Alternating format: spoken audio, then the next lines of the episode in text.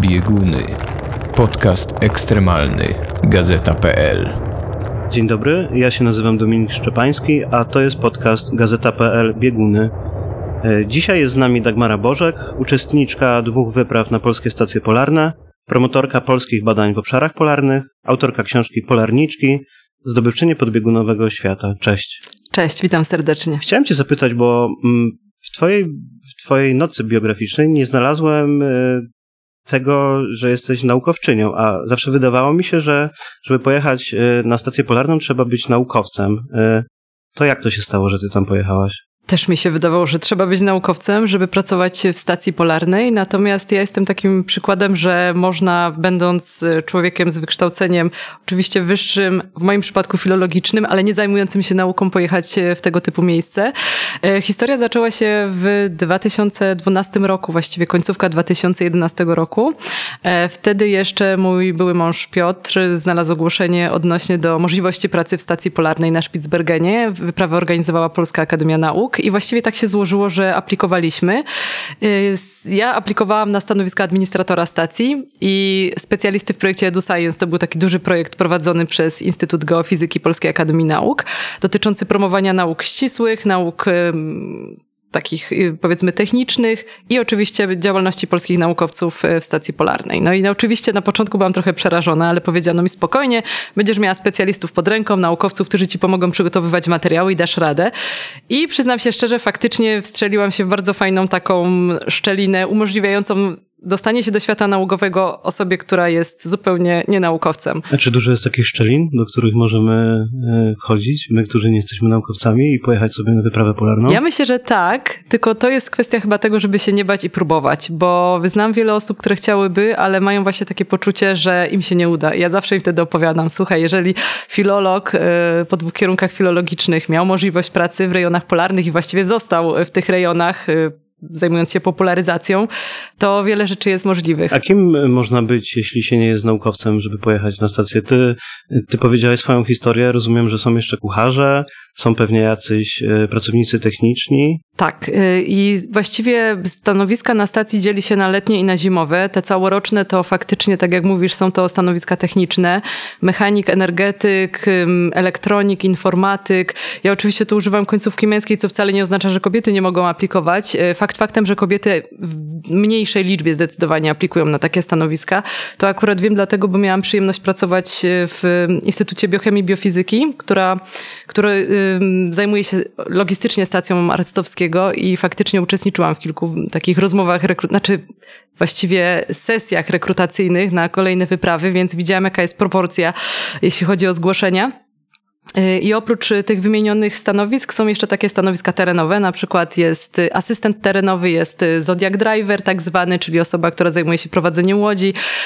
Są też osoby, które prowadzą różnego rodzaju monitoringi, ale właśnie tu też podkreślę, to nie muszą być osoby, które mają doświadczenie naukowe, które są naukowcami, bo tu właściwie chodzi głównie o rejestrację i zbieranie danych. Więc to są osoby, które powinny być mocne terenowo, mniej więcej orientować się w obsłudze sprzętu, Oczywiście mogą być też do tego przeszkolone i mieć jakieś takie ogólne pojęcie o dziedzinie, w której się poruszają, czy to będzie oceanografia, czy meteorologia, e, czy glacjologia powiedzmy. Więc tutaj faktycznie tych możliwości dla osób nienaukowych jest dość sporo.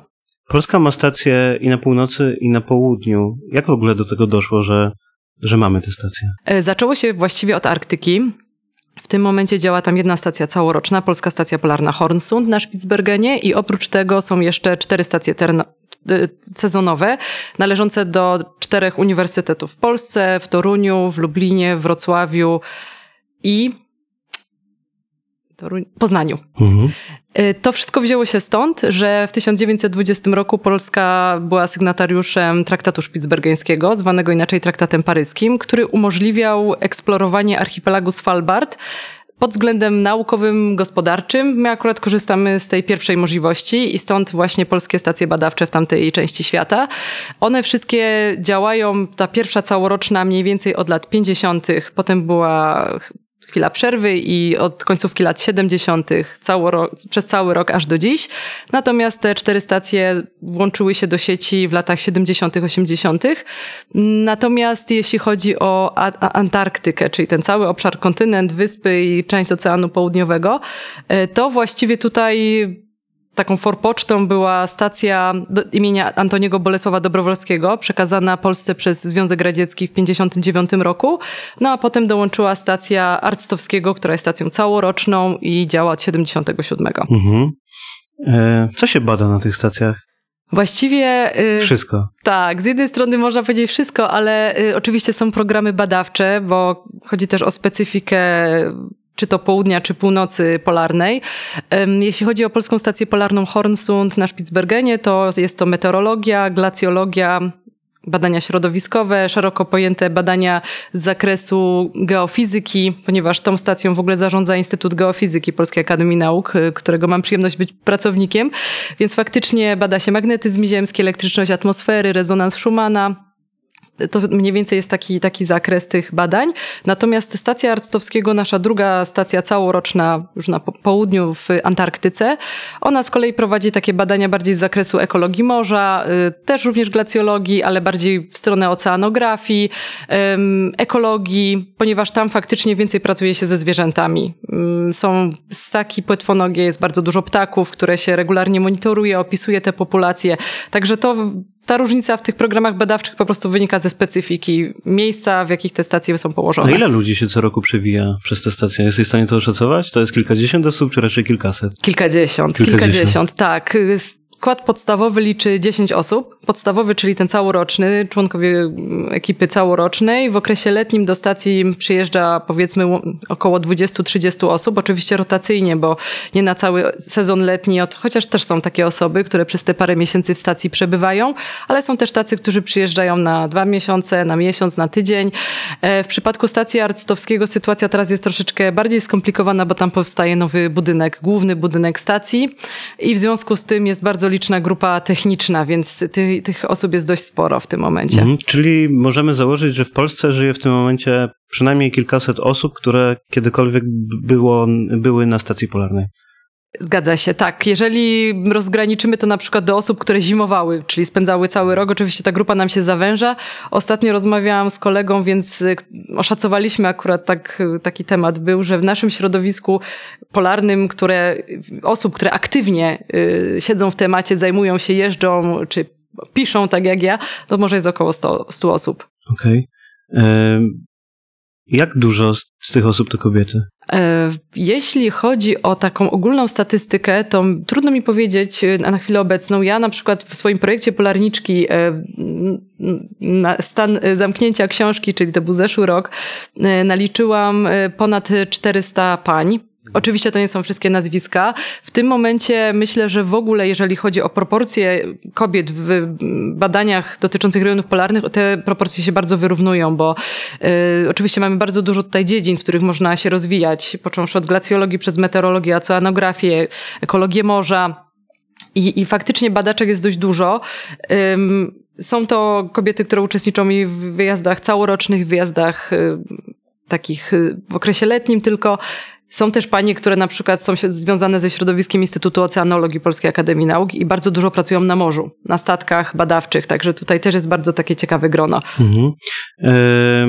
W swojej książce skupiłaś się na kobietach i jedna z twoich bohatera, y, bohaterek usłyszała, że może pracować przy, organizacji, przy organizacji wyprawy, ale musi się postarać, y, bo kobiety niewiele robią, piją kawę, malują paznokcie. Y, no i też usłyszała, żeby sobie nie wyobrażała, że pojedzie na Spitsbergen, bo tam kobiety nie jeżdżą. E, jak długo panowało takie przekonanie, że kobiety na wyprawy nie jeżdżą?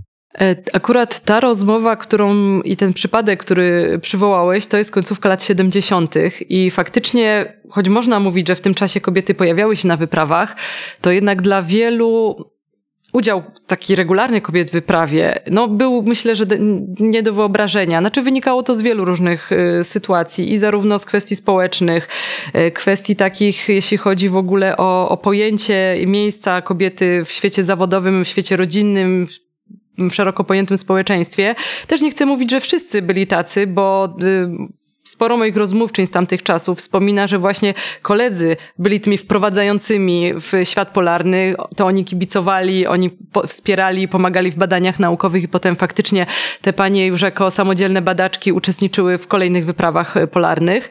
Więc y, faktycznie no, można mówić, że lata 70. to jest też taki okres przełomu, tych kobiet pojawia się coraz więcej. Pierwsze Polki na polskich wyprawach y, takich, no oczywiście jeszcze nie całorocznych, ale letnich, y, pojawiają się w latach 50., ale to były takie pierwsze jaskółki, to jeszcze trochę czasu musiało minąć. Więc lata 70., 80. to są czasy przełomu, ale oczywiście prze, przełom zawsze ma to do siebie, że jeszcze musi minąć trochę czasu, zanim wszyscy się przyzwyczają, że do zmiany pewnej doszło. Czyli minęło 30 lat, bo powiedziałaś, y, że te badania zaczęły się mm, w 1920 roku, e, zanim jakakolwiek kobieta pojechała na stację polarną? Tak, jeżeli oczywiście mówimy tutaj o środowisku polskim, bo ja głównie zajmuję się środowiskiem polskim i polską historią badań polarnych.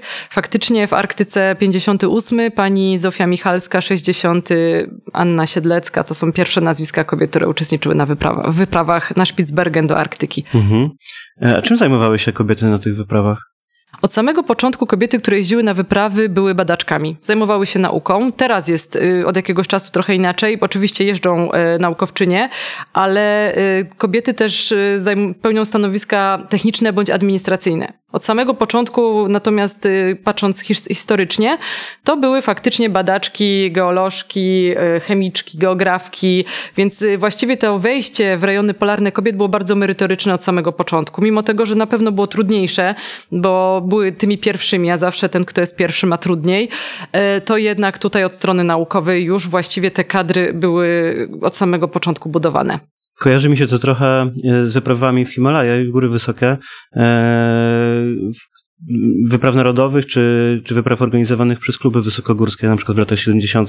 Tam kobiet też było zdecydowanie mniej, e, pojawiały się, ale opowiadają o tych czasach, że żeby trafić w ogóle na wyprawę i żeby pojechać na następną, to znaczy, żeby się sprawdzić na tej wyprawie, która będzie przepustką do następnej, to musiały zasuwać dwa razy ciężej. Czy coś takiego też słyszałaś od swoich e, bohaterek? E, zdecydowanie. Na przykład pani profesor Anna Kołakowska mm, jako anegdotę opowiedziała mi taką historię, jak rozmawiała z jednym swoim, ze swoich kolegów, z którymi działali razem w Solidar Solidarności. To były lata 80.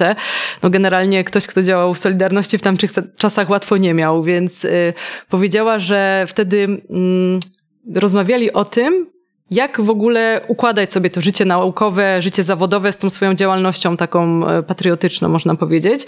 I wtedy ten jej kolega powiedział, słuchaj, bo my po prostu we wszystkim, co robimy, musimy być lepsi. I ona powiedziała właśnie, że dokładnie takie samo podejście ym, miała ona, pracując w stacji polarnej, a to akurat pani Kołakowska, czyli osoba, która była ym, pierwsza kobieta, która wzięła udział w zimowaniu, to był 83-84 rok. Od tego czasu można mówić o pewnym przełomie, że kobiety zaczynają jeździć na wyprawy całoroczne. I faktycznie y, też nawet mówiła, że kiedy rozmawiała z kobietami, co powinny zrobić, żeby wejść do świata naukowego i tym, tym, tą nauką się zajmować, mówiła im po prostu musicie być lepsze. Teraz myślę, że takie podejście oczywiście gdzieś jeszcze na pewno się zdarza, ale wygląda to już zupełnie inaczej, ale faktycznie ktoś, kto wtedy, y, kobiety, które wtedy wchodziły w świat polarny, naprawdę musiały udowodnić, że one są dobre. Zanim, poja- zanim pojechały, czy, czy już na miejscu? Y, myślę, że, że na miejscu, bo to, że pojechały, no to już o czymś świadczyło, że ktoś z jakichś powodów je wybrał, bo to nie, też nie było tak, że mm, jechał każdy. Teraz może mamy otwarte rekrutacje, wysyłamy aplikacje i jeżeli aplikacja się spodoba, to jesteśmy zaproszeni na rozmowę kwalifikacyjną i możemy pojechać na wyprawę. Wcześniej, kiedy te wyprawy były mniej liczne, mm, były też y, inaczej zupełnie organizowane, często kierownik dobierał sobie osoby i dobierał osoby, ze środowiska, które znał, z osób, które kojarzył, z rekomendacji y, znajomych, więc faktycznie nie było czegoś takiego, że można było sobie przyjść, w, oczywiście w małych przypadkach, i powiedzieć, no tutaj są moje dokumenty, chciałabym pojechać. Raczej to było na zasadzie, ta osoba jest odpowiednia, spróbuj ją zabrać na wyprawę. A czy była w tym środowisku taka postać, jak, jaką na przykład dla kobiet w górach wysokich była Wanda Rutkiewicz, to znaczy liderka całego kobiecego ruchu, e, ktoś, kto potrafił zgromadzić środki, ktoś, kto potrafił e, przyciągnąć uwagę mediów, zorganizować wyprawę. Tutaj to były wyprawy naukowe, więc pewnie o, o uwadze mediów nie możemy mówić, ale czy była kobieta, która dokonała jakiejś rewolucji w wyprawach polarnych? Przyznam się szczerze, że pod takim względem jak Wanda Rutkiewicz, jakbyśmy mieli zestawić taką, takie funkcje, to nie. E, bo raczej mam wrażenie, że panie, które jeździły, one, znaczy nie powiem, że nie trzymały się razem, bo na pewno się trzymały, te ich polarne przyjaźnie trwają do dzisiaj. Panie niektóre do dzisiaj są ze sobą w kontakcie mimo upływu lat ale jednak one działały raczej w pojedynkę albo po prostu w zespołach mieszanych, w zespołach badawczych, w których akurat jechały na konkretną wyprawę. Oczywiście dzieliły się ze sobą doświadczeniami, wiedzą, ale nie było to na zasadzie jakiegoś takiego posiadania jednego autorytetu kobiecego, do którego one się odwoływały. Teraz myślę, że coś takiego jest, kiedy młode badaczki jeżdżą do Arktyki, to mogą powiedzieć, o, że na przykład one by chciały osiągnąć tyle, co dana pani profesor z jakiegoś uniwersytetu. Teraz to jest łatwiejsze, bo po prostu więcej kobiet jeździ i, i i, ta, i to, to jest jakby naturalne, ta grupa, grupa dość duża się wytworzyła. Natomiast jeśli chodzi o tak naukowo, to, to jest oczywiście trochę nazwisk kobiet, które pracowały w rejonach polarnych i których osiągnięcia naukowe mogą je stawiać na pozycji liderek, natomiast mam wrażenie, że one by nigdy tego sobie nie powiedziały. E, powiedziałaś, że mm, trochę potrwało, zanim pierwsza z kobiet pojechała na zimowanie. E, Dlaczego tak trudno się zakwalifikować na, na zimowanie? Dlaczego tak trudno było się zakwalifikować na, na nie y, kobiecie? Myślę, że to wynikało z tych uprzedzeń, o których wcześniej wspominaliśmy, takich stereotypów, też pojmowania ról społecznych, y, takich, a nie innych. Y, też można powiedzieć, że psychologia takich środowisk ekstremalnych była wtedy może nie w powijakach, ale ona głównie bazowała na doświadczeniach grup męskich, y, więc wykazywano, że no, mężczyźni nadają się do mhm. wypraw całorocznych, no bo tylko takie badania prowadzono. Y, co ciekawe, teraz jak już prowadzi się badania na grupach mieszanych, to właściwie pod względem takim fizjologicznym organizm i mężczyzny i kobiety adaptuje się tak samo do warunków polarnych. Natomiast oczywiście kwestie psychologiczne są, y, są troszeczkę inne, natomiast oczywiście ta różnorodność jak najbardziej jest na plus. To takie są też obserwacje współczesne. Wtedy tego nie wiedziano, bo po prostu nie było tego typu badań, więc y, posługiwano się takimi stereotypowymi wyobrażeniami, że kobiety będą wprowadzać niepotrzebny zamęt, y, bo tutaj grupa męska, tutaj na przykład dwie kobiety pojadą. Poza tym oczywiście podnoszono kwestie napięć seksualnych w takich grupach, bo tutaj oczywiście co wtedy będzie wywoływać konflikty, no bo jak to wszystko pogodzić. E, też y, myślę takie kwestie obyczajowe, że po prostu nie wypadało, żeby na przykład kobieta jechała na wyprawę sama albo no, uczestniczyła w takiej całorocznej wyprawie, więc no i oczywiście takie kwestie typowo fizjologiczne, że kobiety są zbyt słabe, żeby pracować fizycznie ciężko, a tych prac fizycznych w tamtych czasach też sporo było w stacjach polarnych, bo teraz mamy technikę, która nam pomaga. E, no i oczywiście, że są mniej dostosowane do niskich temperatur, co może powodować, że będą miały problemy ze zdrowiem, będą takim większym obciążeniem dla grupy niż jej takim wartościowym członkiem, częścią. A twoje bohaterki opowiadały ci o tych napięciach seksualnych? Rzeczywiście było tak, że czasami je wywoływały? Znaczy, to jest akurat taka dziedzina, o której mało się i chętnie się mówi, prawda, publicznie, bo to są sprawy takie intymne. Mówi się też, y, jak chyba w wielu podobnych środowiskach, że co wydarzyło się w jakimś miejscu, zostaje w jakimś miejscu. Natomiast te panie, o których, z którymi ja rozmawiałam, to one raczej y, podkreślały, że miały świadomość, dokąd jadą, były skupione na swojej pracy badawczej, y, starały się traktować wszystkich jak kolegów. Też y, jeśli chodzi o te panie, które jeździły na początku, to na przykład pani Siedlecka jechała ze swoim mężem Stanisławem, czy na przykład pani Anna Kołakowska ze swoim mężem Edwardem, więc tutaj też ta sytuacja była, była inna. Y, natomiast myślę, że warto też takie takie, podejście na przykład pani profesor Kołakowskiej mm, pokazać. Ona właśnie była kobietą, która jako pierwsza zimowała. Ona powiedziała, że Chciała, aby ją traktować jako równoprawnego członka ekspedycji i ona na przykład nie obchodziła dnia 8 marca, Dnia Kobiet, mimo tego, że koledzy bardzo chcieli, bo ona uważała właśnie, że ona jest na równych prawach razem z nimi, ona tak samo pracuje, tak samo nosi ciężkie rzeczy. Inna sprawa, że faktycznie później miała problemy zdrowotne po powrocie do kraju, ale nie chciała, żeby ją w żaden sposób wyróżniano ze względu na płeć. Więc y, no, raczej te panie, które jechały, miały taką świadomość, że no to jest zupełnie inne środowisko. Y, teraz może faktycznie jest inaczej, bo wiadomo, że jak jesteśmy w grupach jednorodnych płciowo, to czujemy się tak bardziej pewnie, prawda? W każdym środowisku, jak jest więcej gdzieś kobiet czy więcej mężczyzn, to łatwiej znaleźć jakieś wspólne doświadczenia. Wtedy, wtedy faktycznie wyglądało to, to troszeczkę inaczej, więc może ten poziom odpowiedzialności za własne zachowania był trochę inny. E, przypomina mi się y, jedna z anegdot, którą opowiadasz, którą opowiada twoja bohaterka w książce, że dwóch mężczyzn y, pobiło się o polarniczkę czekanami. Tak. Czyli zdarzały się takie sytuacje. Tak, to co prawda była kwestia taka, można powiedzieć, międzynarodowa, bo chodziło o polarniczkę pracującą w stacji amerykańskiej, e, ale faktycznie, no i to był okres letni, więc to była pewnie grupa naukowców, którzy faktycznie przyjechali tam na, na kilka miesięcy. A faktycznie latem jednak ta wymiana tych kontaktów towarzyskich jest zupełnie inna, inaczej wyglądają relacje między ludźmi, są bardziej zdynamizowane niż w czasie zimowania. Ciekawe jest też to, co opisujesz, to znaczy, że w różnych latach były różne pomysły na to, ile kobiet powinno być w grupie, żeby było dobrze. Były takie modele, że jedna albo dwie to już jest dobrze, a na przykład cztery to za dużo? Tak, były, były, jak najbardziej. Myślę, że one do dzisiaj jakoś funkcjonują. Nawet kobiety, które jeżdżą jako kierowniczki na wypraw, też właściwie mają takie modele w głowie, mówiąc właśnie, że dwie to wystarczająco, trzy to już za dużo, a jedna to, to, to niewystarczająco. I mnie bardzo podoba się podejście doktora Dariusza Puczko, z którym rozmawiałam w kwestiach takich rekrutacyjnych. On ma bardzo duże doświadczenie, jeśli chodzi o dobór uczestników wypraw. Od kilkudziesięciu lat się tym zajmuje. Jest też kierownikiem e, działu logistyki stacji Arctowskiego w Instytucie Biochemii i Biofizyki. I on właśnie powiedział, że tak naprawdę to wszystko jest względne, bo to nie jest kwestia modeli, jakie mamy w głowie, że musimy sobie model dopasować do grupy, tylko my tak naprawdę grupę składamy charakterologicznie pod względem kompetencji. I to, że akurat właśnie tak się zdarza na przykład, że jadą dwie kobiety na dziesięć osób i te kobiety są na stanowiskach naukowych, to też po moich doświadczeniach ja wierzę, że tak akurat kompetencyjnie udało się dobrać, bo naprawdę na te stanowiska techniczne, które wymieniłam, czyli energetyk, mechanik, informatyk, elektronik, naprawdę bardzo mało się pań zdarza. Ja pamiętam rekrutację, że na trzy stanowiska z tych wymienionych nie było żadnej kobiecej aplikacji. Więc siłą rzeczy, skąd na przykład wziąć mechanika kobietę, jeżeli taka, taka osoba się nie zgłosiła? Mhm. W którym momencie obecność e, kobiet za kołem podbiegunowym e, przestała kogokolwiek dziwić? Czy był jakiś taki moment zwrotny? Znaczy ja myślę, że w momencie, kiedy już y, po pierwsze kobiety regularnie pojawiły się na zimowaniach, czyli no można mówić, że to jest pierwsza dekada XXI wieku, e, czyli to, że już y, właściwie nikt nie zastanawia się, czy kobiety powinny jechać, czy nie powinny, że jest to naturalnym wyborem. Kilkanaście lat temu. Tak, czyli to jest właściwie, można powiedzieć, taka stosunkowo świeża sprawa. Jak y, ja byłam na swojej pierwszej wyprawie, to był 2012-13, to my byliśmy tak naprawdę drugą ekipą, która, czy trzecią ekipą z kolei, która można powiedzieć, że z rzędu właśnie w swoim składzie miała kobiety i że to już zostało uznane za taką normę. E, na przykład na stacji Arctowskiego 2015-16, gdzie zimowałam w ramach 40 wyprawy, oprócz mnie były jeszcze dwie kobiety i my właściwie, a przed nami była ekipa typowo męska. Mhm.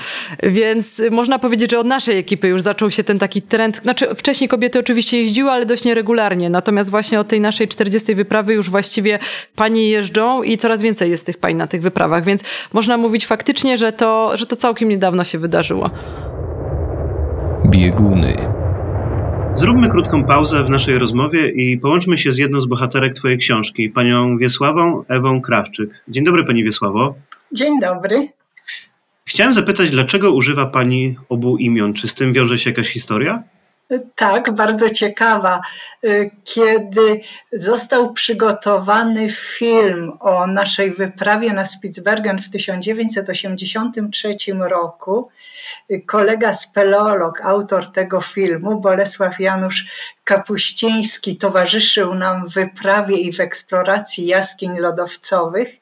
Wtedy po już przygotowaniu filmu y, lektor czytający komentarz do poszczególnych scen filmu przeczytał przy scenie, gdzie e, pokazana była moja praca w laboratorium, e, Wiesław Krawczyk i coś tam dalej mówił. No i po tym oczywiście mnie przepraszali, chcieli, tylko stwierdzili, że to już no, nie ma szans, żeby zmieniać, a ja stwierdziłam, że w takim razie do mojego imienia, które ma wersję męską i żeńską, dodam Ewę i nikt nie będzie miał wątpliwości, że jestem kobietą. Czym się Pani zajmowała e, na tych wyprawach polarnych, w których Pani uczestniczyła? Ja jestem chemiczką po uniwersytecie i moim pierwszym zadaniem, kiedy jechałam na wyprawę, było przygotowanie laboratorium chemicznego w Polskiej Stacji Polarnej i wykonywanie analiz chemicznych. I przez e, te wszystkie lata, przez, w czasie dziesięciu wypraw polarnych, w których brałam udział, wykonywałam analizy chemiczne. Oczywiście pobierałam próbki wody i analizowałam je. Co jest ciekawego dla chemika e, w świecie polarnym?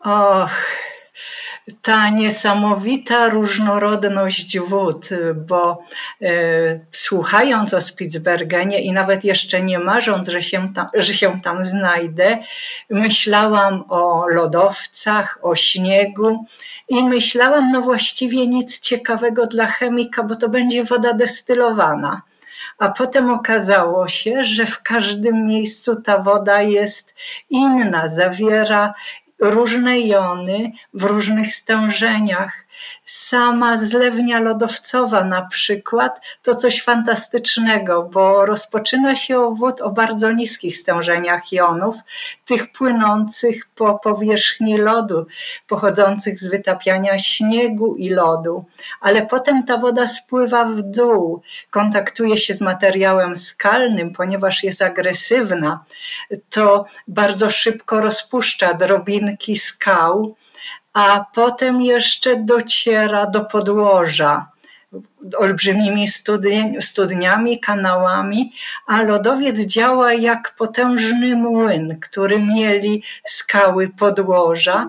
Ta woda pod lodowcem jest pełna drobinek materiału skalnego, tak zwanej zawiesiny długo krąży i tam stężenia jonów są bardzo wysokie. Także miałam e, taki szeroki zakres od kilku mikrosiemensów na centymetr, to taki parametr przewodności elektrycznej, który mówi o tym, ile w wodzie jest rozpuszczonych jonów, do prawie tysiąca. Było to absolutnie fascynujące, tym bardziej, że zmieniało się w czasie. Jeśli pani mówi o tych zmianach w czasie, to jestem ciekaw, jak, jak pani zapamiętała to, jak e, zmieniała się Arktyka, bo na swoją pierwszą wyprawę pojechała pani, proszę mi poprawić, jeśli się mylę, w 1979 roku. Tak, tak. A ostatni raz była tam pani w 2010, więc y, widziała pani trzy dekady y, tego, jak, jak, jak ta Arktyka się zmienia. I y, ma pani jakieś przemyślenia? Widziałam na własne oczy, jak wycofują się lodowce. Mój ulubiony lodowiec Werenschelda, który pamiętam właśnie od 1979 roku, wycofał się niesamowicie. Dla mnie było to bardzo ciekawe, kiedy znalazłam się tam na wiosnę 2009 roku i e, mimo, że czoło lodowca się wycofało, to trafiałam w miejsca wypływu wnętrza lodowca praktycznie w tym samym położeniu. To znaczy, system drenażu wewnętrznego lodowca cały czas trwał, tylko wycofywało się czoło, ale było to absolutnie fascynujące znaleźć się właśnie na zamarzniętym lodowcu, który zostawiłam w 1986 roku i który dosyć dobrze, którego przedpole dosyć dobrze zapisało się w mojej pamięci i potem słyszeć pod lodem e, przepływ wody i trafiać właśnie do tych wypływów, z których próbki chciałam pobrać. To było moje olbrzymie marzenie i udało mi się to zrealizować. Natomiast Pamiętam też rozmowę z panem profesorem Czepę, nieżyjącym już geografem z Uniwersytetu Jagiellońskiego, uczestnikiem pierwszego zimowania w polskiej stacji polarnej. Staliśmy w Werenhusie, a profesor opowiadał, jak było w czasie tego zimowania i wspominał półwysep Treskelen, który wtedy był całkowicie pokryty lodem a my w 86 roku chodziliśmy tam już po odkrytym spod lodu półwyspie i zbieraliśmy takie piękne muszle pekteny. Słyszę w Pani głosie uśmiech, a, a mam wrażenie, że są to y, przerażające rzeczy w pewien sposób. To, że te lodowce się cofają. To znaczy, na pewno tak i na pewno wszyscy tym jesteśmy przejęci. E, uśmiecham się, bo wracam do miłych wspomnień, natomiast widać gołym okiem te zmiany. Widać również to, że Arktyka nie jest izolowana w 2000 roku miałam próbki opadów ze Spitsbergenu i wtedy e, po raz pierwszy zastosowałam nową technikę analityczną chromatografii jonowej i mogłam więcej powiedzieć, co jest w tej wodzie opadowej. To był dziwny rok pod każdym względem, ale y, właśnie po analizie tych próbek doszłam do tego, że one są niesamowicie zanieczyszczone, miały bardzo dużo jonów siarczanowych i potem przy pomocy y, klimatologa z naszego wydziału, pana profesora Niedźwiedzia, odtworzyliśmy cyrkulację atmosferyczną i okazało się, że te zanieczyszczone masy powietrza, y, które dotarły między innymi nad Hornsund i które spowodowały tak bogaty, ale w sensie negatywnym skład chemiczny opadów atmosferycznych, dopłynęły właśnie ze Śląska. Profesor dokładnie narysował linię, akurat wtedy taka była sytuacja atmosferyczna, także to y, i globalne ocieplenie, i zanieczyszczenie Arktyki. Mhm. Słuchając Pani, y, mam wrażenie, że pobyt w rejonach polarnych może dać chemikowi ogromną satysfakcję, a, e, a co daje nie chemikowi, tylko człowiekowi? E, czego się Pani tam nauczyła o sobie? Och, daje bardzo dużo różnych umiejętności, między innymi współżycia w grupie, kierowania grupą, bo miałam okazję kierować pracami grupy e, i miałam dużą satysfakcję wtedy właśnie, bo spędziliśmy cztery miesiące nie w stacji, tylko w malutkim domku w stacji glacjologicznej imienia Stanisława Baranowskiego, e, kiedy musiałam się nauczyć palić w piecu. Zresztą w piecu paliłam wcześniej, mieszkając w chatce na przylądku Wilczka. Musiałam nauczyć się rąbać drewno, także takich prostych czynności traperskich, ale również udało mi się stworzyć miłą atmosferę. I chyba była bardzo miła, bo koledzy ze głównej stacji, z bazy tak zwanej, ze stacji imieniem Stanisława Siedleckiego w Fjordzie Hornsund, bardzo często nas odwiedzali. Mówili, że u nas jest fajnie. Te umiejętności zresztą trudno mi wszystkie wymienić, ale wykorzystuję cały czas w życiu. Pandemię przeżyłam również korzystając z doświadczeń ze stacji polarnej i bardzo często sięgam właśnie do doświadczeń, umiejętności. Zresztą na wyprawie polarnej korzystałam z wcześniejszych doświadczeń, które wyniosłam z wspinaczki w skałkach w górach. Także to się wszystko ładnie, ładnie łączy. To jeszcze chciałem zapytać z drugiej strony, bo opowiedziała Pani, co daje uczestnictwo w wyprawach polarnych, a co zabiera. Spędziła tam Pani kupę czasu. Była tam Pani 10 razy? Dobrze pamiętam? Tak, 10 razy. Co zabrało? Trochę życia prywatnego, bo byłam skoncentrowana na wyprawach. Ale chyba więcej dostałam niż straciłam, patrząc y, z perspektywy czasu. Na przykład udało mi się zebrać materiały do y, pracy na stopnie, do pracy doktorskiej, do pracy habilitacyjnej. Głównym w ogóle moim nurtem badawczym były właśnie badania na Spitsbergenie. Co zyskałam jeszcze? Przyjaciół, bo wyprawa polarna to takie miejsce, gdzie tworzą się bardzo szczególne więzi. I tych ludzi się potem nie widzi, czasem po kilku, czasem po wielu latach i są to przemiłe spotkania, no bo pamiętamy się, byliśmy, coś razem przeżyliśmy.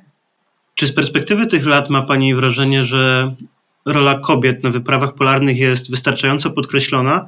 Pytam, bo y, to właśnie Pani opowiedziała Dagmarze historię o tym, jak wybierający się na wyprawę polarną docent powiedział, że jego zdaniem kobiety nic nie robią, piją kawę i malują paznokcie. Czy się pani wtedy nie zagotowała, kiedy to pani usłyszała? Nie, to nie było przy okazji wyjazdu na wyprawę, to było przy okazji przyjęcia do pracy w mhm. laboratorium. Docent szukał chemika, a ja za ścianą w sąsiednim laboratorium poszukiwałam pracy, bo zespół się rozwiązywał.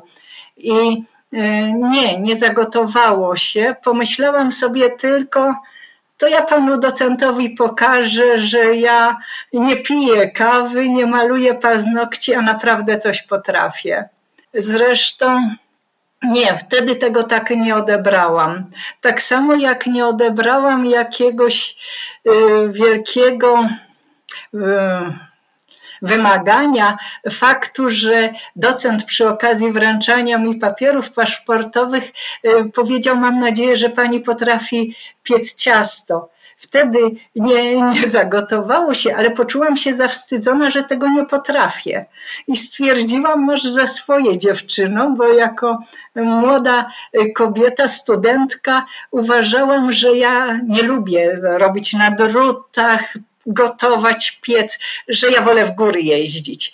A potem mnie tak po kolei dopadało, że wszystkiego musiałam się nauczyć, łącznie z robieniem na drutach, bo potrzebowałam wełnianych skarpet i wełnianych rękawiczek. Także nie, nie, nie, nie odbierałam tego. Tak raczej myślałam, a ja wam pokażę, że kobieta też potrafi. Właśnie zastanawiam się, czy musiałyście udowadniać y, swoją przydatność. Y, kojarzę to z wyprawami himalajskimi, gdzie mm, często bohaterki tych wypraw, uczestniczki, y, które jeździły na wyprawy w latach 70., opowiadały, że musiały się starać dwa razy bardziej niż mężczyźni, żeby oni poczuli, że one też są równoprawnymi uczestniczkami takich wypraw. Nie, chyba na wyprawach polarnych tego nie było. Nie, nie odbierałam tego tak. Natomiast ja byłam dosyć dobrze przygotowana do tej mojej pierwszej wyprawy polarnej, bo na studiach zaczęłam się wspinać. Jeździłam w skałki, wstąpiłam do alpinistycznego klubu, do akademickiego klubu alpinistycznego. Pojechałam w Alpy Miałam starszych kolegów, to byli w większości asystenci, także w skałki jeździłam z notatkami, żeby potem na zajęciach nie, nie wypaść źle. Na to, I oni traktowali mnie trochę jako młodszą siostrę. Także miałam takie sympatyczne doświadczenia z bycia czasem jedyną kobietą w grupie. Także na wyprawę pojechałam pod tym względem przygotowana, ale też z umiejętnościami.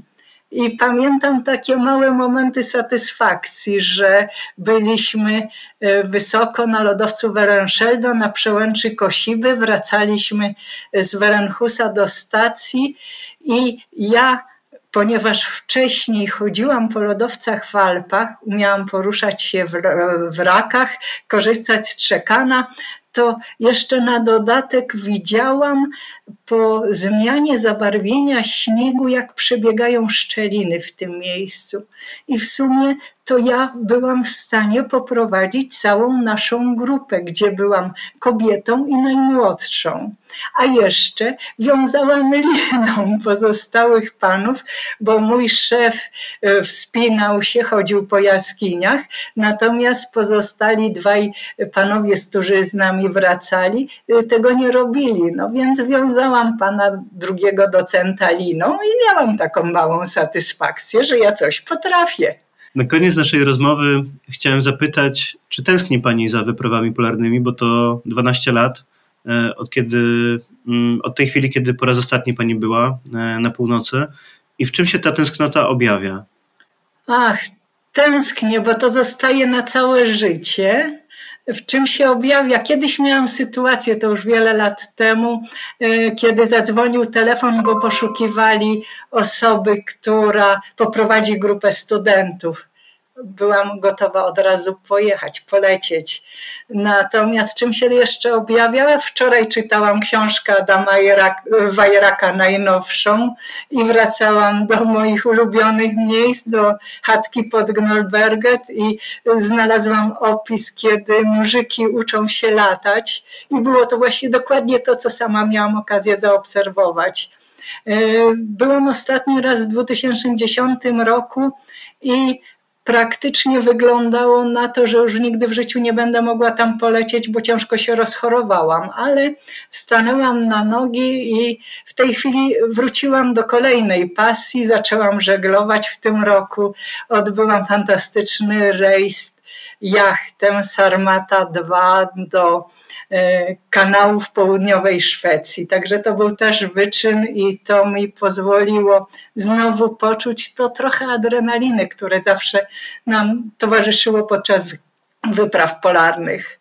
Dobrze, to mogę życzyć tylko dalekich podróży e, i żeby, żeby może jeszcze Pani kiedyś tam wróciła. E, bardzo dziękuję za rozmowę. Dziękuję bardzo, na pewno wrócę. Bieguny. Taki cytat Najważniejsze, e, co zobaczyłam, to nie były krajobrazy. Zobaczyłam, jak funkcjonują ludzie, kiedy długie, miejsc, e, kiedy długie miesiące spędzają w zamkniętej grupie na końcu świata i nie mogą pójść do domu. To słowa Magdaleny Tulli, pisarki, ale też uczestniczki wyprawy antarktycznej. E, czy ten temat funkcjonowania w zamkniętej grupie często pojawiał się w Twoich rozmowach? I co po latach myślą Twoje, twoje bohaterki? Czego się nauczyły? Oj, bardzo dużo można się dowiedzieć o sobie przede wszystkim, bo człowiek y, zamknięty w jednym miejscu przez rok, y, widzący te same twarze, y, dowiaduje się o sobie bardzo wielu rzeczy, których czasami by nie przypuszczał. Ja na przykład przestałam używać słowa zawsze i nigdy, bo zrozumiałam, że granica między normalnością a nienormalnością jest bardzo cienka. Nam się wydaje, że my czegoś nie zrobimy, dopóki nie zostaniemy postawieni w sytuacji ekstremalnej. Dla mnie tą sytuacją ekstremalną i dla wielu moich e, współzimowników było właśnie to, że byliśmy zamknięci. Myślę, że doświadczenie pandemii trochę też nam pokazało, co to znaczy być zamkniętym i narażonym na te same historie przez jakiś dłuższy czas. Byłaś na to przygotowana już? Ja byłam na to przygotowana, no i nie, nie przyznaję się do tego za często, ale ja czasy pandemii bardzo dobrze przeżyłam, wręcz właściwie niezauważalnie. Mhm. Po prostu siedziałam i robiłam robiłam swoje i było to coś, co doskonale znałam już z moich poprzednich wypraw. Mm, natomiast faktycznie y, różne dziwne zachowania takie, mm, kiedy zaczynają nas irytować naprawdę bardzo proste zachowania typu drapanie się za uchem, czy czyjś y, specyficzny sposób mówienia, w pewnym momencie zaczynają wywoływać agresję. I to na przykład takie rzeczy myślę, że gdzieś tam można się o sobie dowiedzieć, jak reagujemy w sytuacjach skrajnych, ale też jak sobie radzimy z niebezpieczeństwem, czy się boimy, czy potrafimy szybko podjąć decyzję. Czasami odzywają się w nas talenty i też wśród moich y, rozmówczyń takie tematy się pojawiały, że ktoś na przykład nauczył się gotować, nauczył się piec, nauczył się y, innego prowadzenia badań terenowych niż robił to dotychczas. Więc to jest takie miejsce pełne potencjału, zarówno w dobrym, jak i złym tego słowa znaczeniu. Dużej przestrzeni i małej przestrzeni. Tak. A czy na stacji jest psycholog zawsze? Nie, na psychologa na stacji nie ma. Natomiast grupy jeżdżące na stację, zwłaszcza w, nie wiem jak to wygląda w przypadku grup sezonowych, ale oni jeżdżą na krótko, więc pewnie tam nie ma takich procedur. Ci, co jeżdżą na rok, y, są poddawani badaniom psychologicznym, oprócz tych oczywiście badań takich typowo fizjologicznych y, w szerokim zakresie. I oprócz tego od paru lat, co uważam za bardzo dobry trend, y, są prowadzone w ramach tych szkoleń przygotowawczych przed wyprawą y, szkolenia z zakresu psychologii polarnej. I ludzie się dowiadują, co to są syndromy polarne, jak zaczyna się funkcjonować w czasie nocy polarnej, co może być zagrożeniem, jak sobie radzić z nadmiarem czasu wolnego. To są ważne rzeczy. Żeby się czymś zająć. Tak, ale też trzeba umieć się czymś zająć, bo są osoby, które nie potrafią, należą do typu, że trzeba im powiedzieć. Na przykład mają nad sobą szefa, który mówi: Słuchaj, od tej do tej yy, robimy to i to. A tam czegoś takiego nie ma. Raczej jest oczywiście, są zadania, które są przekazywane przez kierownika, ale jest też duży zakres takiej odpowiedzialności za samego siebie, za swoją pracę. I też y, trzeba tę umiejętność posiadać, jak sobie to wszystko zorganizować, bo jeżeli ktoś tego nie potrafi, no to podejrzewam, że może mieć duże problemy z, no po prostu z takim zajęciem się sobą, kiedy nie da się wyjść ze stacji, bo na przykład przez trzy tygodnie szaleje sztorm. Byłaś świadkiem jakichś trudnych sytuacji psychologicznych? Byłam, ale myślę też, że w wielu przypadkach byłam trochę nie, nieświadomym świadkiem, tak bym powiedziała, bo ja akurat jestem osobą, która te zimowania bardzo dobrze przeżyła, tak uważam. Byłam skupiona na swojej pracy, cieszyłam się z miejsca, w którym jestem i tak się śmieję, że tak po latach czasami różne historie do mnie docierają, y, co się na stacji wydarzyło, y, takiego trudniejszego. Y, no z moich obserwacji, no to bardziej były takie zachowania, że na przykład ktoś się zamykał w pokoju, nie wychodził przez parę dni, oczywiście był pod taką kontrolą, opieką ze strony kierownika, który tam regularnie pukał, pytał, czy wszystko w porządku, no bo jednak nie można kogoś samego zostawić. Y, były takie sytuacje, kiedy ktoś był agresywny, kiedy ktoś był przygnębiony tak y, ponad normę, bo faktycznie no, do domu daleko, zimno, ciemno i akurat gdzieś tam jakieś emocje się odezwały. Y, natomiast, no tak jak mówię, no każda wyprawa na pewno ma te swoje trudne momenty, trudne historie, które gdzieś tam po prostu zostają, czy w Arktyce, czy w Antarktyce. A kiedy ktoś cię denerwuje, że drapie się za tym uchem, to y, trzeba mu powiedzieć, że denerwujesz mnie, bo drapiesz się za uchem? Ja też starałam się raczej, ja unikałam konfrontacji, więc ja raczej tego nie mówiłam, tylko dusiłam w sobie i bardzo się z tego powodu irytowałam, ale to też, żeby tak oddać, jak na przykład miałam konflikt z niektórymi członkami wyprawy, bo zdarzało się oczywiście, że ktoś się na kogoś pogniewał z jakichś tam przyczyn, u mnie na przykład przeradzało się to, y, to we wstręt fizyczny. To jest coś, co było dla mnie zupełnie nowym uczuciem, do tego stopnia, że ja nie byłam w stanie na przykład siedzieć przy stole koło tej osoby. Albo jak widziałam ją na korytarzu, jak wychodzi ze swojego pokoju, ja sobie nagle przypominałam, że do swojego pokoju muszę wrócić, żeby tylko się nie spotkać. No tak, to było, to było coś, coś bardzo dziwnego, bo takie emocje w świecie, gdzie tych interakcji społecznych jest bardzo dużo, one się rozmywają, my tego nie zauważamy. Wkurzymy się na kogoś i zaraz gdzieś to tam odparowuje nam z głowy, a tam to wszystko trwało o wiele dłużej, żeby się wyzbyć tego typu emocji. Oprócz takich personalnych problemów, e, jednej z twoich bohaterek, e, Maria Gacia Olech, e, władze, y, na niej władze próbowały wymóc, żeby zlikwidowała stację imienia Henryka Arstowskiego. Y, jest to bardzo ciekawa historia i chciałem cię poprosić, żebyś opowiedziała, jak do tego doszło, no i jak ona sobie z tym rozkazem poradziła. E, profesor e, Maria Gatolech to faktycznie jest y, kobieta o ogromnych osiągnięciach, jeśli chodzi o w ogóle polską naukę i właściwie światową naukę, ponieważ jest w czołówce lichenologów polarnych. Dla nauki opisała kilkaset nowych gatunków i czy to grzybów, czy właśnie porostów z rejonów y, podbiegunowych. Uczestniczyła w ponad 20 wyprawach y, do Arktyki, do Antarktyki. Zimowała dwukrotnie. Była pierwszą kobietą na stanowisku kierownika wyprawy całorocznej do stacji Arstowskiego. Czyli macie swoją Wandę Rutkiewicz. Właśnie jak zapytałeś o taką liderkę, to pomyślałam w pierwszym odruchu właśnie o pani profesor. Jeśli chodzi o dokonania, to dla mnie ona jest liderką, to prawda. Pytanie, czy, czy środowisko docenia y, to, kogo, kogo, kogo ma, kto, kto z nimi współpracuje, bo pani profesor mimo y, już takiego zaawansowanego wieku jest cały czas aktywna zawodowo. Y, no tak, myślę, że tutaj taki element niedocenienia trochę jest. Tak. Natomiast faktycznie pełnienie przez nią funkcji kierownika ekspedycji 91-92 rok zbiegł się z takim dość trudnym momentem, bo to były czasy przełomu politycznego, gospodarczego w Polsce, początek lat 90. i właściwie pojawiły się głosy dotyczące likwidacji Polskiej Akademii Nauk. A skoro likwidacja Polskiej Akademii Nauk, to ograniczenie personelu, zamknięcie niektórych placówek, no i nagle mm, wtedy jeszcze stacja Arctowskiego podlegała pod Instytut Ekologii Polskiej Akademii Nauk, no to stwierdzono, że dlaczego by tej stacji nie zamknąć, bo właściwie po co wydawać na nią pieniądze? Jest daleko i nie wiadomo do czego służy. I faktycznie pani profesor została wysłana jako, jako kierownik tej ekspedycji. To była ekspedycja trudna, ona miała ograniczone w ogóle koszty, była ograniczona liczba osób, która uczestniczyła w tej ekspedycji, no bo już zaczęły się te oszczędności. Był problem z paliwem, którego nie było w, peł w pełni, żeby pokryć potrzeby na utrzymanie stacji przez rok.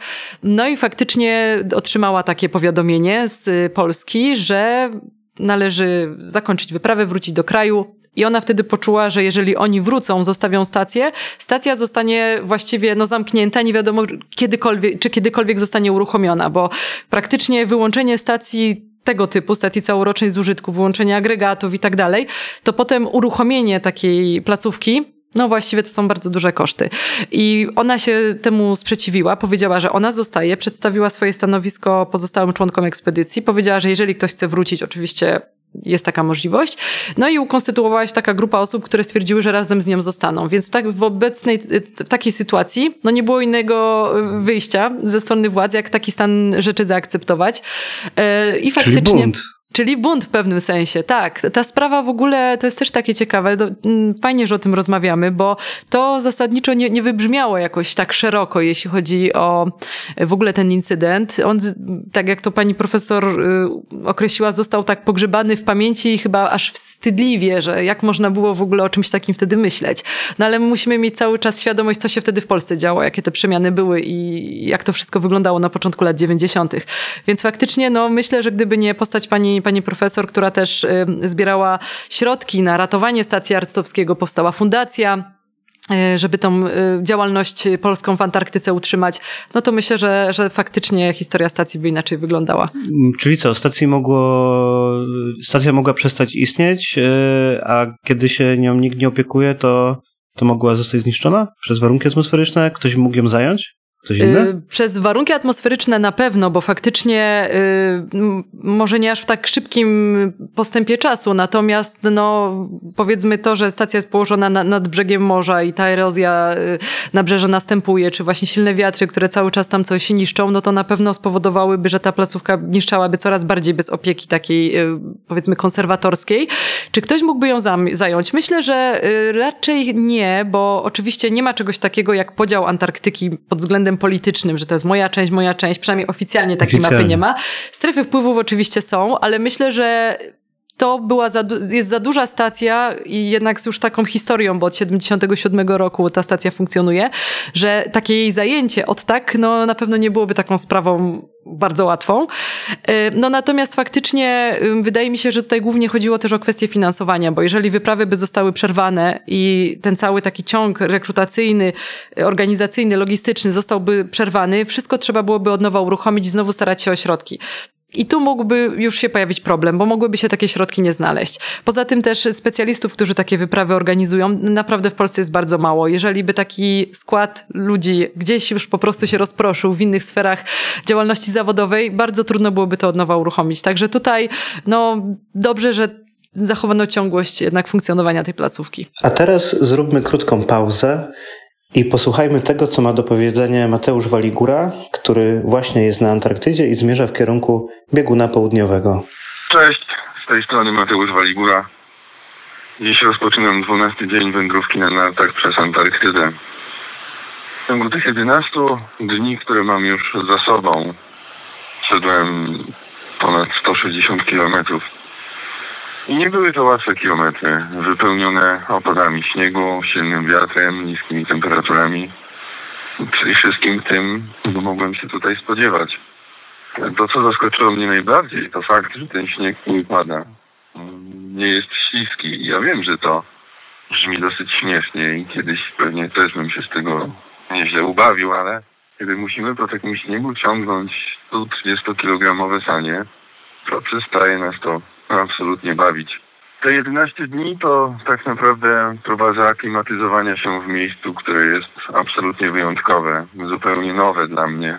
Cały czas nie dowierzam tak naprawdę, że tutaj jestem. Też zmęczenie, to też myśli o tym, czy wystarczy jedzenia mm, i paliwa na te wszystkie dni marszu. Wydaje mi się, że takie przyziemne troski związane z moją egzystencją nie przestaną mi towarzyszyć już do końca. Niemniej jednak jestem gdzieś tam w głębi, może nie pełen, ale tli się we mnie optymizm, że ta pogoda pozwoli mi iść kolejne kilometry bez większych trosk, bez większych zmartwień, a o tym, co się wydarzy, będę mógł opowiedzieć w kolejnych łączeniach prosto z Antarktydy. Trzymajcie się ciepło. Nie dziś wyjątkowo ciepło, bo tylko minus 11 stopni. A bywało i to temperatura odczuwalna spadała do minus 50. A zatem bardzo ciepły dzień. Cześć. Bieguny. Na koniec chciałem zapytać Cię o uczucia względem rejonów polarnych, e, które odczuwa się tutaj, na miejscu. Pamiętam, że kiedy, na razie byłem tylko raz, w okolicach Półwyspu Antarktycznego i kiedy dowiedziałem się, że jadę i do wyjazdu został jakiś miesiąc, to pamiętam, że doświadczyłem czegoś, czego nie doświadczałem na przykład przed pierwszym wyjazdem w Himalaje, czy E, czy do Amazonii. To znaczy ta Antarktyda, której nigdy nie widziałem na oczy, e, śniła mi się po nocach. E, no a później poczytałem, że jest coś takiego jak gorączka polarna i to wszystko by się zgadzało. A jak jest z tęsknotą? Jak jest z twoją tęsknotą do tamtych rejonów? Jak, jak jest z tęsknotą twoich bohaterek? Czy one później robiły wszystko, żeby tam wrócić? Tęsknota jest. Ona się różnie przewija, przejawia, y, ponieważ są osoby, które faktycznie wracają regularnie, jak tylko mogą. Y, pani, wspomniana pani profesor Olech, mimo już y, zaawansowanego, jak wspomniałam, wieku, powiedziała, że dla niej każdorazowe wracanie na stację Arctowskiego to był cud boski, takiego określenia użyła, e, bo ona tak naprawdę myślała, kiedy pojechała na pierwsze zimowanie, że to się zdarzy tylko jeden, jedyny raz w życiu. E, I gdyby teraz też mogła, to by wróciła. E, myślę, że to, że z rejonami polarnymi i z pracą w stacjach polarnych faktycznie jest tak, że my nigdy nie wiemy, czy tam kiedykolwiek wrócimy. To jest coś tak unikatowego i tak trudno tam się dostać i tyle różnych czynników tutaj w naszym życiu może uniemożliwić taki wyjazd później, że, że faktycznie nigdy się nie wie czy się wróci. I, i ta tęsknota przejawia się faktycznie y, tak, że chce się tam wracać i ciężko sobie potem to życie tutaj ułożyć. Znam sporo takich osób. E, jest też taka tęsknota, która przejawia się może bardziej kreatywnie. Ja się trochę śmieję, że fizycznie nie muszę już y, jeździć do stacji, ale cały czas jestem z tymi stacjami związana, bo zajmuję się popularyzacją, pracuję w Instytucie Geofizyki, który posiada stację na, na Spitsbergenie, więc y, cały czas ta polarystyka jest y, dookoła mnie. Natomiast tak prywatnie to przyznam szczerze, że pięć lat u mnie trwał taki okres totalnego zawieszenia e, między tymi światami, między byciem tam, a byciem tutaj. I to był ten czas właśnie, kiedy były te dwie wyprawy, kiedy miała być trzecia, do której finalnie nie doszło. Było dużo różnych aplikacji na inne stacje badawcze. To był trudny czas z jednej strony, bo czułam się taka nieprzynależna właściwie do żadnego konkretnego miejsca. To też y, powodowało, że wiele różnych decyzji odkładałam na później, nie podejmowałam niektórych wyzwań, no ale tak czasami właśnie jest. U każdego ten, ten, ten czas wygląda inaczej, ta, ta tęsknota wygląda inaczej, ale ona faktycznie jest dla nas wspólna. A możesz zdradzić na koniec rozmowy, e, bo wiem, że pracujesz nad książką, e, kto jest bohaterem tej książki? Tak, Henryk Arctowski, więc teraz y, troszeczkę zwrot w stronę historii polarników, nie polarniczek. Y, właściwie no, jeden z pierwszych Polaków, który prowadził badania w tej odległej, jak, jakim jest Antarktyka, częścią świata. Końcówka lat y, właściwie końcówka wieku XIX, pierwsza wyprawa antarktyczna belgijska, razem z Antonim Bolesławem Dobrowolskim prowadzili badania właśnie w, w rejonie Półwyspu Antarktycznego. I Więc... z legendami, które później dopiero się objawiły, z Realnym Amundsenem, z doktorem Cookiem. Tak, zgadza się. To w ogóle bardzo ciekawe, ciekawa ekspedycja. Teraz bardzo dużo też jest tłumaczeń różnych y, książek dotyczących właśnie tej wyprawy belgijskiej. Y, ostatnio właśnie też ukazało się całkiem niedawno w tłumaczeniu y, kolejna pozycja. I tak naprawdę, no, jak sobie człowiek uświadomi, że to była pierwsza wyprawa, która zimowała w Antarktyce, no trochę przymusowo, bo nie mhm. byli do tego w pełni przygotowani, to i, i czyta się w ogóle te, te przeżycia tych ludzi, to naprawdę można sobie uświadomić, że to było coś bardzo trudnego, ekstremalnie trudnego. Przeżyć jednak bez wiedzy, jak to jest y, z tym przeżyciem nocy polarnej, rok, właściwie ponad rok i nie, bez wiedzy, czy się wróci. Bo to historia obłędu też. Tak, tak. No niestety kilkoro, kil, kilku y, uczestników tej wyprawy popadło w obłęd i też y, no, skończyło życie w jakichś przytułkach, czy to dla bezdomnych, czy dla osób chorych psychicznie. Także no niestety nie wszyscy wrócili bez uszczerbku. Mhm.